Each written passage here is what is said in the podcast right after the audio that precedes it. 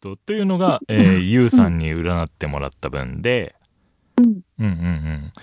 ここからが、ついに、えーあれですね。えー騒ぎますけど、何か勝手にコラボ、うん。うん。過去性占ってみたよ、兄弟対決っていうことでね。うん。うん。 な、何対できそう対か。決 対決対 決。どっちが面白いかってやつどっね。ちが面白いかだね、多分ね。うん、うん。なんか怒られたんでしょ過去性に。ああ、そうだよ。怒られたよ。うん。 うん。だからその辺含めてね、ちょっとご説明しようかなと思いますわ。はーい。えー、っと、姉さんも、なんだろう、二人ぐらい出てきた感じ、うん。ああ二人出てきた。だね。えーっと、一人目は全体のこと言って、もう一人なんか聞きたいことのっていう感じだったかなうん。うんうんうんうん。じゃあ、えーまあ僕の話からしていくんだけど、まず一人目に全体の、何もね、僕からこう、これを占ってくださいで言ってない状態で言ったのが、うん。あ、ごめん、もうちょっとちゃんと説明しないとダメか。えうん。うん。いやいや、えー、今回の占いは、騒ぎますけど何かで、えー、沢なにの皆さん4人ともが、えー占われた過去生というね、過去の、えー自分の、えー関連する、えー人たちうん。を、あのー占ってみることができる人がいて、うん、で、まあ、あーざっくり言うと、その、過去の、その、映像が、うーん引いてみたカードを通して出てくるんですって。うんううんんで、まあ、なんか、あの、普段ね、見慣れないようなカードをちょっと引かせてもらって、まあ、ズームでの占いだったので、うんえーこっちの何番目がいいですか何番から何番のうちで何何を選びますかって言って、これでお願いしますって言ったら、まあそのカードが出てきて、そこから、えー過去の映像というか、場面をね、あの、引っ張り出してこれるっていう、不思議ななんか話。匂匂いもわかるって言ってたね。ああ、そうそうそうそう。後からまた話すんだけど、その匂いもね、えーうん出てきたりしたので、それでこう、まあどういうのだよっていうのと、その人から見た僕がどうだとか、あの、その時代の人から言いたい、伝えたいこと、その人がどう思ってるんだよみたいなのを聞くことができるっていうね。うん。えーで海外の人でもなんだろうとその意思で伝わってくるので、あのーわかるっていうね、うん。うん、まあうん割とね 話だけ聞くと本当にみたいな話なんだろうけど割と僕はスッと受け入れることができたので、う。うんんまあどういうのだったよっていうのをまず僕からね言ってで、うん姉さんも占ってもらったので姉さんのもちょっと聞いていこうかなと思うんですけれども、はい。えー早速カードを引いてみました、えー何番目のがいいですかって言って、えーなんだろうな自分的によくねあの見かける数字みたいなすぐ思い浮かぶ数字っていうのがあるんだけど、うん。あの、それをあえて外してみたのね。ああ、今日思いつなんくで、今日思いつくやつにしようと思って。ああ、うん直感でね。直感でね。で、うんああ、うん、これかなって思って言った数字で出たのが、うん。 よく思う数字のカード24番の電気うなぎさんでした。はあうなぎ。うん。うん。まあうんこんな感じであの動物が書いてあって何番だよみたいなのがあるやつなんだけど、そう人間じゃないんだ。うん、人間じゃなくてね、動物でしたわ。で、あの、そこから、まあ、いろいろね、えーイメージがわ先生には湧いてきて、出てきたのが、うん古代エジプト、うん。うん。神殿かなーって最初言ってたんだけど、なんだろう、うん神殿っていう規模にしてはそんなに大きくないし、なんだなんだみたいな話にしていったら、うん。なんだろう、その、あることをやってる建物っぽいなっていう話になって、おう。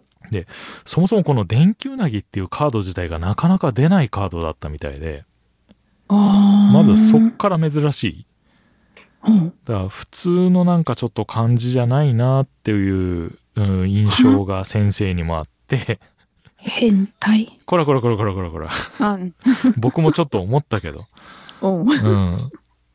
で、いろいろ話を聞いてみると、あの、なんでエジプトってなんとなく分かったかっていうと、その、えー例の神様でさ、顔が鳥で、体が人みたいなの結構壁画であるじゃない。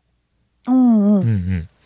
あれのね、鳥が顔でうーんっていう映像が出て、えらい人間じゃないって先生びっくりされ て、うん。で、あのーなんだろう。えーエジプトのその壁画のそういうのがあるっていうのも詳しく先生ご存知なかったんで、うん。こんなので、えー人間じゃないけど、え過去世が人間じゃないってことってちょっとよよくわからなくなってて、うん。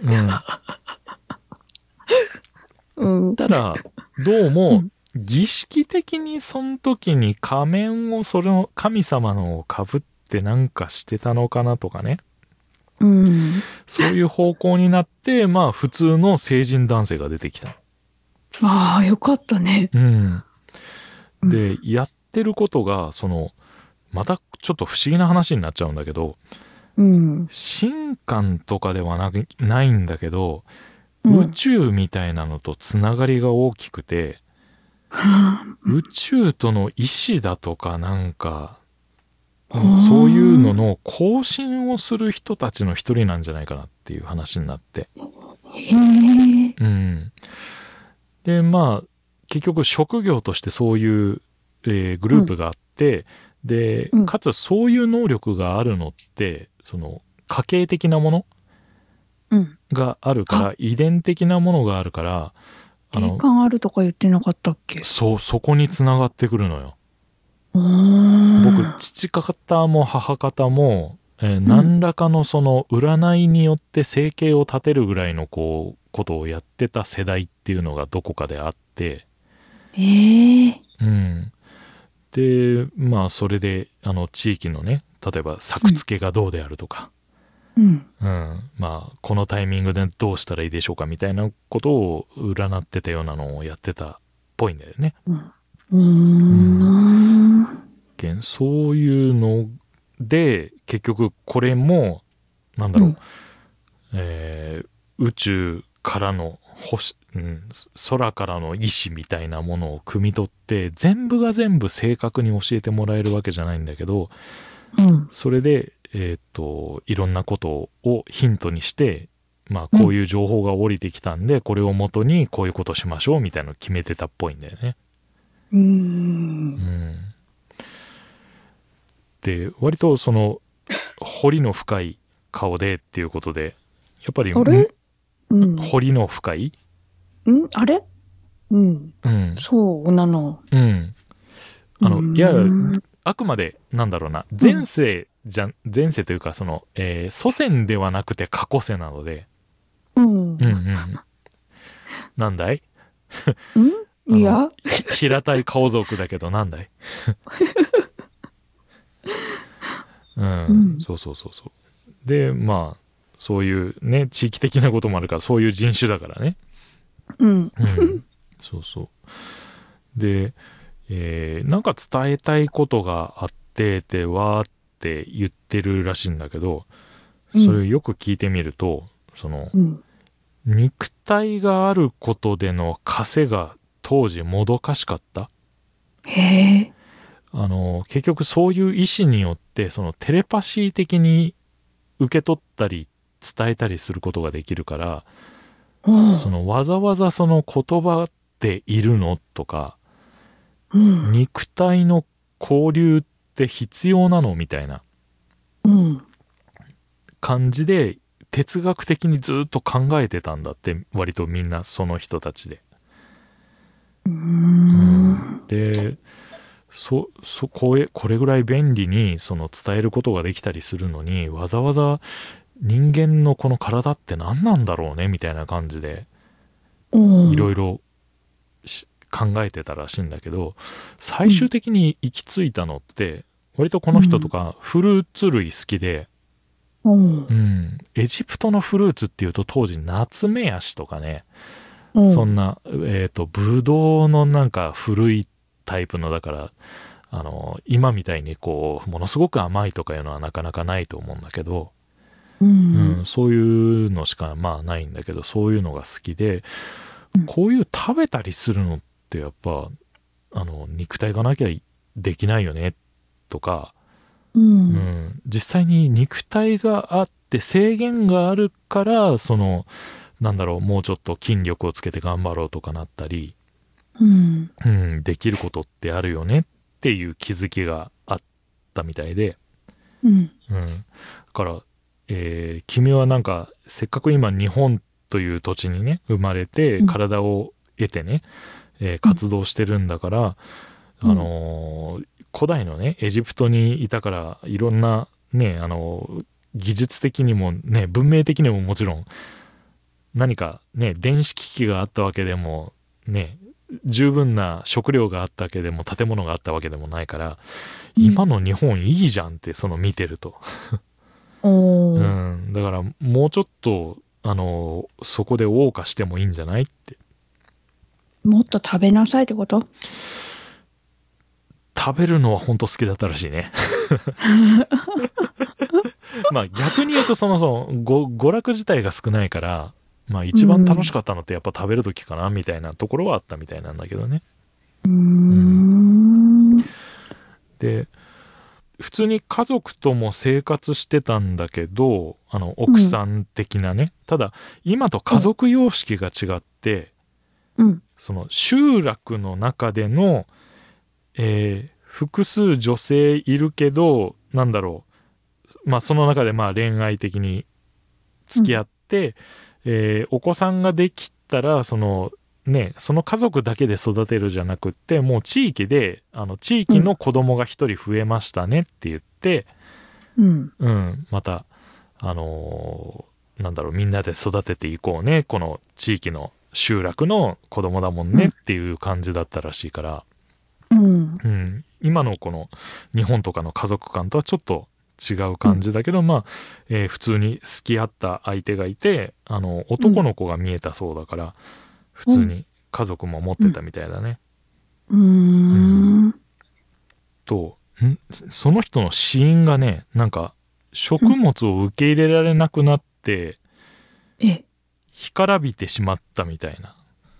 え、だから、えー干からびたっていうことであったら、もしかしたら亡くなった後にうん。ミイラになってたのか、うん。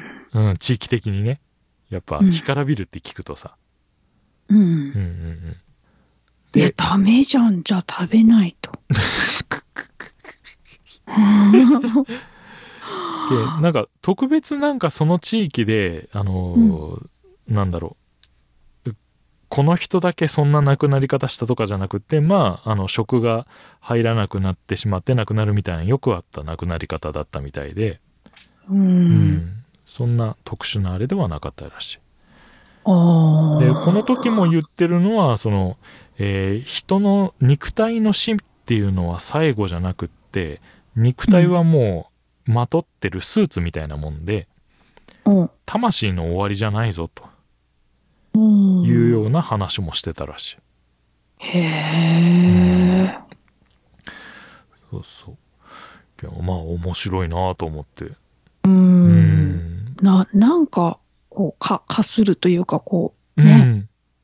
う、うん。なんかね今のさ、ダイエットに関係あるのかなそなっ、ど、ちど、どうだろういや、ほん、本当になんうか、んうんうんさあ、うん。うんなんやろう。なんやろうね。なんだろう、えっ、と、極端にじゃあ食わなきゃいいのかって言ってもちょっと違う感じもしてくるね。う。うん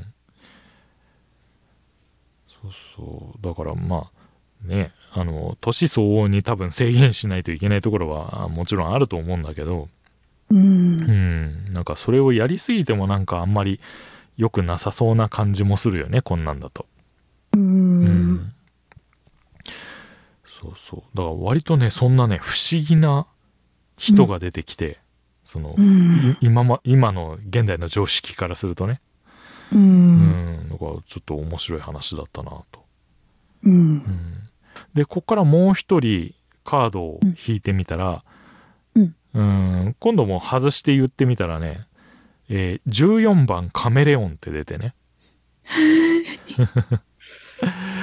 あのさっき24番今回14番って何かっていうとね、僕誕生日10月14日だから、うん。うん。割とね、14とかね、10と14足した24とかね、う例ん。えばあの受かった試験の受験番号に混ざってたりとか、うああ。ん割とすうんなんなんだろうああよく見かける数字だなみたいなところはあるわけよ両方ともね、うん。う、うんん。でそその辺からわーっと思いながら聞いたんだけどそこで出てきたのがね、この「カメレオン」の14番だと女性でうん。おばあちゃんおうん。でね、どこだろうってなんとなくその地域を先生が探ってったら、シルクロードの西の方、だから、ほうん、中国。からどんどん遠ざかってね。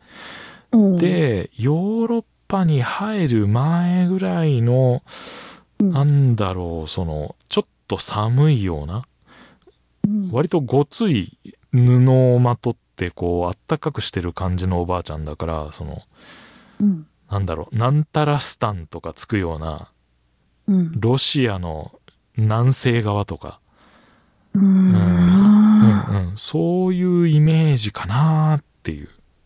ーへうん。で、遊牧民とかじゃなくて定住してる人たちで、ーうん。うん。で、結構地域的にはその、なんだろう、シルクロードだから往来が多い、うん。う。うんん、よその人たちがどんどん入れ替わって入ってくるんだけどあの定住してる人たちは割と顔の近いような同じ民族の人たちで過ごしてたっぽいね。うん。で割と地域的にも泥棒とか揉め事が多くって、う。うんん、割とその強く生きざるを得ないようなうん。 「うん、なんだよあんたたちは」みたいな感じのおばあちゃんにはなってたらしい。 うんうん、じゃないとなんか騙されてこうね生きていけなくなるみたいな。う。うんうんん、でなんだろうね割と物々交換ぐらいのなんだろう、うん貨幣だけじゃないみたいなやり取りの頃だったっぽくってうん。胡椒となんか衣類とか塩とうん物となんとかみたいな、そういうやり取りをしてたっぽい。うん。でここのところで結婚としあのこれからの学校とか仕事とかうん。うん、そっちの方を占ってもらおうと思ったら、あのー結婚、えっ、と、仕事の方から行こうかな。えー仕事の方は、えっと、そのおばあちゃんが結局、その交流するような道にいろいろいるから、えっ、と、本人は、えー家庭の主婦だったらしいんだけど、うん。割とそのいろんな人から、うーん例えば中国系だと漢方のこととか、うん。インド系だとスパイスのこととか、うん。ハーブティーがどうだとか、例えまあそういうのがね、うん。いろいろ、あの、知識が入ってきて、うん。そういうのには明るかったらしいんだよね。へえで、。その話してる時に先生の、むさっきの香りだよ。あの、うんシナモンの強い香りと、あと、ホアジャオって言って、花山椒、うん。あの、麻婆豆腐なんかに入ってるあの、ちょっと、痺れる系のやつ。めっちゃスパイス。うん、の香りがわーっときてなんかうん。まあそういうなんだろう鍼灸の仕事をする予定というかそのね資格を取ろうとしてるっていう話を聞いてうん。あのおばあちゃん的にもそのそういう例えばその仕事に生かすためにそういう薬膳的なこととか、うん。うん、そういうスパイスだとかそのうんね、ハーブティーでおり落ち着いてとかなんかそういう方向の知識を蓄えておくと仕事に活かせそうだねっていう。へえ、うん私もいろいろそういうのでこう健康にあの、うん役立てることができたからいいと思うよみたいな話をしてくれたっぽいんだよね。うんう、ん、そうだから割割とああそそうかも あのちょうど的確な感じだよなと思って、そううね。ん、そうでへえって思ってでそっから結婚の話よ、ううんんうん。こっからね あの、えー割と強めの口調で言われましてああ、聞うんきたかおばったあやちゃんつにだ。ね、うん、うん。結婚をポカーンとしてたらできないんだよ。もうちょっとピリッとしないと。もっと自分を奮い立たせなさいよ。ああ、また奮い立たせんといかあん。ーうん。相手が現れないのは自分が心から望んでないからよ。ちゃんとしなさいあーみたいなね。え、それ、ゆうさんの言ったやつなんか似とるね。でしょかぶるんだよね。う。うんん。そう、だから、やっぱ、なんだろう、結婚したいねって言ってる割には、なんだろう、本気に慣れてない部分が結構あるんだろうなああ。と。ねそれこそ、えー実家で安定したというかね、その変化の乏しい暮らしをある意味してるわけだから、ううんうんん。うん。うーん、なんだろう、もうちょっと外に働きかける感じがないと、やっぱううん。ん、相手ってのはそれは見つからないよなっていう、うん、みんなから言われて。そうみんなから言われちゃったううんんそんな感じでねまあうんおばあちゃんにお叱られたっていう、そう。なんかね、うん言われてたもん。うん小鉄さんはね、怒られてた よ。そうなんですかって言って、いや、内容はちょっとまだ聞かないですよって言って、ううんん、楽しみにしといて。うん怒られてたからって言って、 だけどめっちゃ楽しみにしとった。そうそうだからその割とそのうん地のねその地域の地の人だからなんだろう、えーうん下町のおばちゃんみたいな感じでねうん。こんなのはねあんたっていう感じで言ってたらしいうん。そうおばあちゃんだったんだ。そうそう そう割と長生きの人だったらしいねその時代にしては面白いね。うんねであと補足的なところかなあの、うん姉さんもあの宝石のカードとか引いたかなうんううんうんうんん。うん、でまあ今後のねあの生活の中で例えば地域的なこととか食べ物で何食べたらとか、うん。うん、そういうのが占えたらっていう話でさっきのあのね、動物のカードとは別に、えー宝石のねカードを引いたんだけど一つ目がルビーを僕は引きました、おう。うん、えーっと九州の温泉とかどうかなって言われて、おう。うん、九州なんですけどって言ったら「ああじゃあいくらでもあるじゃん」みたいな話になっておう。おう。おう。おう。けなんだろうな、えー大分まで、にあの、南に下がっても、うん。け北部九州的なところで、まあ、圧送ぐらいまで、おう。うん、け福岡、佐賀、えーうん熊本、大分ぐらいかな。うんうんまあ、雲仙も含めると長崎ぐらいまでか。うん、で、あのー火山性のもので灰と硫黄湯の花みたいなイメージがある から、うん、そうそうだから硫黄え硫黄泉とかそっちの方向とかねあと、ええ、えーまあ行けなければ取り寄せとかで温泉の素みたいなんとかでも大丈夫だけどっていうけどまあ行けるわな、うん。うん、そうね。でねびっくりするのがうん。家族で3月ね、うん。あの、湯治に行こうよっていう話になってて、うん。そもそも温泉行こうっていう話になってたわけ。うん。う。うんん。で、割と地域的にもこの辺かなっていう話ね、そのコロナのあれがあるから、とうんあんまり遠くに行ってもねって言って。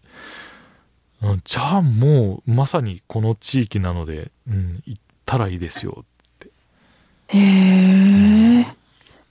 そうそう。っていうのが地名、地域的な話ね。うん。で、次食べ物が、うん。えーカード引いたら、ムーンストーン。おおう。ん。トマト、キュウリ、サラダ、生野菜へえ。冬場なので、まあ、あんまり、あの、体を冷やしすぎてもあれだけど、うん。うん。まあ、そういうのを取ってみてはどうかなっていう、うん。いう話で、えー野菜が、食物繊維が足りてねえってことかなと思いなが ら。ううん。ん。生野菜ね。うんうん。で、うん最後に、えーっと、まあ、総括的なところでなんか言葉が出ないかなっていうので、引いたのが、うん。ダイアスポアっていうね、ううんん。初めて聞いた。そう、あんまりね、あの、馴染みがないあれなんだけど、まあ、そういう意思があって、うん。うん。で、えーそれでね、出てきたのが、うん。魂の大掃除。うんう。ん、執着を手放して循環を良くするみたいなね。うん。うん、まキーワた手放す。そうそうそうそう。うん、が出てきて、で、最終的にまあ、心の深いところにあるものを、うん。自分の中の、自分に芯がそもそもあるから、うん。うん、それを自分で見つけて、うん。内観わかるかなあの、えーなんだろうな、えー禅とか、あの瞑想とかのあれで自分の内側に向いてこう見るみたいな、ああ、ううんん。内側に観光の観みたいなね、うんそう内観をした時にまあ悩んだりした時にも自分の中に答えはあるみたいなっうん。ていう言葉が出てきたらしくって、うん。うん、だからそのなんだ外にわざわざ求めなくっても、うんう。ん、自分を見つめれば自分に答えはあるみたいへえ。な、うん、だからそれにね対応すればいいんじゃないっていう感じかなうん。すごいね。うんなんかね。なんかねうん。いやーだからいろんな項目がやっぱりいろいろなんだろう気持ちや実情にかぶるところがあってうん。面白くて ねうん、そうね。そうそうそうそううん。うーんだから、なんだろう。うん、非常に、えー興味深いうん占いでしたね。ううんん。